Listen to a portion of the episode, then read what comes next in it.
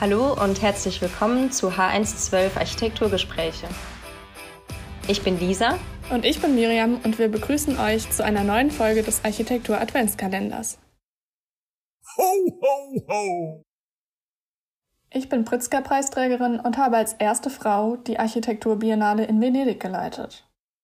Heute ist der 1. Dezember und ich stelle euch daher unsere erste Architektin vor. Hinter dem ersten Türchen verbirgt sich Katsuyo Seshima. Hättet ihr es gewusst? Die Kurzpräsentation möchte ich gerne mit einem Zitat von ihr beginnen. Mein Traum ist es, durch Architektur einen Beitrag zu unserer Gesellschaft zu leisten. Architektur schafft Räume, in denen die Menschen zueinander finden. Katsuyo Tsushima ist eine der bekanntesten Architektinnen der Moderne. Das Büro Sanaa, welches sie gemeinsam mit Ryo Nishizawa führt, das sorgt mit seinen Bauten immer wieder für Erstaunen. Während Tsushima zunächst in Japan baute, baut sie mittlerweile international und so ist zum Beispiel in Deutschland auch das Projekt Zeche Zollverein entstanden.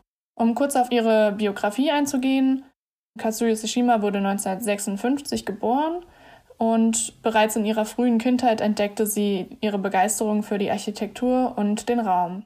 Im Alter von 25 schließt sie schließlich ihr Studium an der japanischen Frauenuniversität ab und auch da ist ihr die Beziehung zwischen Mensch und Architektur schon wichtig. Während sie noch studiert, beginnt Tsushima bei Toyo Ito zu arbeiten, über den sie später sagt, dass er einer der Personen sei, die sie am meisten geprägt habe. Toyo Ito war Teil einer Architekturbewegung, die sich gegen Architekturtraditionen stellte und somit die altbewährten Methoden in der Architektur in Frage stellte. Und das wiederum faszinierte Katsuyo Seshima an ihm. Nach sieben Jahren Mitarbeit in seinem Büro machte sie sich schließlich selbstständig und gründete ihr eigenes Büro Katsuyo Seshima und Partner. Bei ihren Plattformhouses beschäftigt sie sich mit Wohnformen und erhielt damals schon zahlreiche Preise. Seit 1990 arbeitete schließlich Ryo Nishizawa in ihrem Büro und er wollte sich fünf Jahre später eigentlich selbstständig machen und somit das Büro verlassen.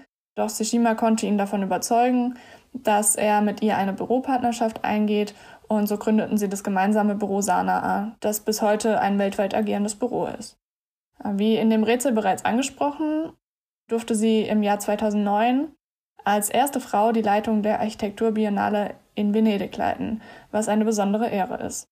Und 2010 schließlich kam eine fast noch größere Ehre. Äh, sie erhielt zusammen mit Ryo Nishizawa den Pritzker-Preis. Und wem der Pritzker-Preis jetzt nicht sagt, das ist eine der wichtigsten Auszeichnungen in der Architektur. Gut, aber was zeichnet denn nun ihre Architektur aus? Tsushima fordert und fördert mit ihrer Architektur eine Kommunikation zwischen Nutzern, aber auch zwischen Architektur und Mensch. Und um das zu erreichen, ist die Architektur, die sie produziert oder die sie entwirft, sehr reduziert und die Materialien rücken in den Hintergrund. Ganz oft geschieht dies über weiße Farbe. Sie versteht die Bauwerke, die sie entwirft und plant, als Hülle, die den Körper umgeben und im Entwurfsprozess analysiert sie immer erst ihr eigenes Ich und untersucht somit zeitgenössische Lebensbedingungen. Die überträgt sie schließlich ähm, auf die Architektur. So entsteht die Architektur eigentlich aus ihr selbst. Als Beispiel ihres Werkes will ich nun kurz auf das 21st Century Museum of Contemporary Art eingehen. Es ist, wie der Name bereits sagt, ein Museum für zeitgenössische Kunst. Und 2004 wurde es durch Sanaa fertiggestellt.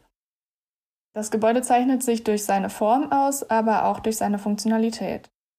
Der Grundriss des Gebäudes ist kreisrund und in die runde Form wurden weiße Kuben platziert, die wiederum eine unterschiedliche Höhe aufweisen und so sehr individuell auf die darin liegende Nutzung reagieren können. Die Zwischenräume in dem Gebäude, also die Bereiche zwischen der äußeren Hülle, also dem runden, und den eingestellten Kuben, sind die Erschließungsbereiche und durch das Material Glas als äußere Hülle fließt die Umgebung mit in das Gebäude ein. Ansonsten sind alle architektonischen Elemente weiß gehalten. So soll die Architektur nicht von der ausgestellten Kunst ablenken. Die entstandene Atmosphäre ist sehr beeindruckend, aber für mich sehr schwer in Worte zu fassen. Vielleicht nutzt ihr die Gelegenheit und schaut euch einmal ein paar Bilder an. Und damit gebe ich das Wort weiter an Lisa, die uns einen Hinweis auf das zweite Türchen geben wird. Hinter dem zweiten Türchen verbirgt sich ein Architekt, der über die Generic City und Extra Large Architecture in seinen Büchern schreibt. Wer bin ich? Also in dem Sinne viel Spaß beim Raten und vielen Dank fürs Zuhören.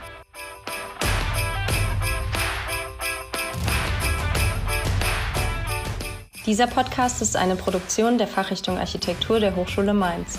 Gestaltet von und mit Rebecca Runkel sowie der Assistenz Architektur.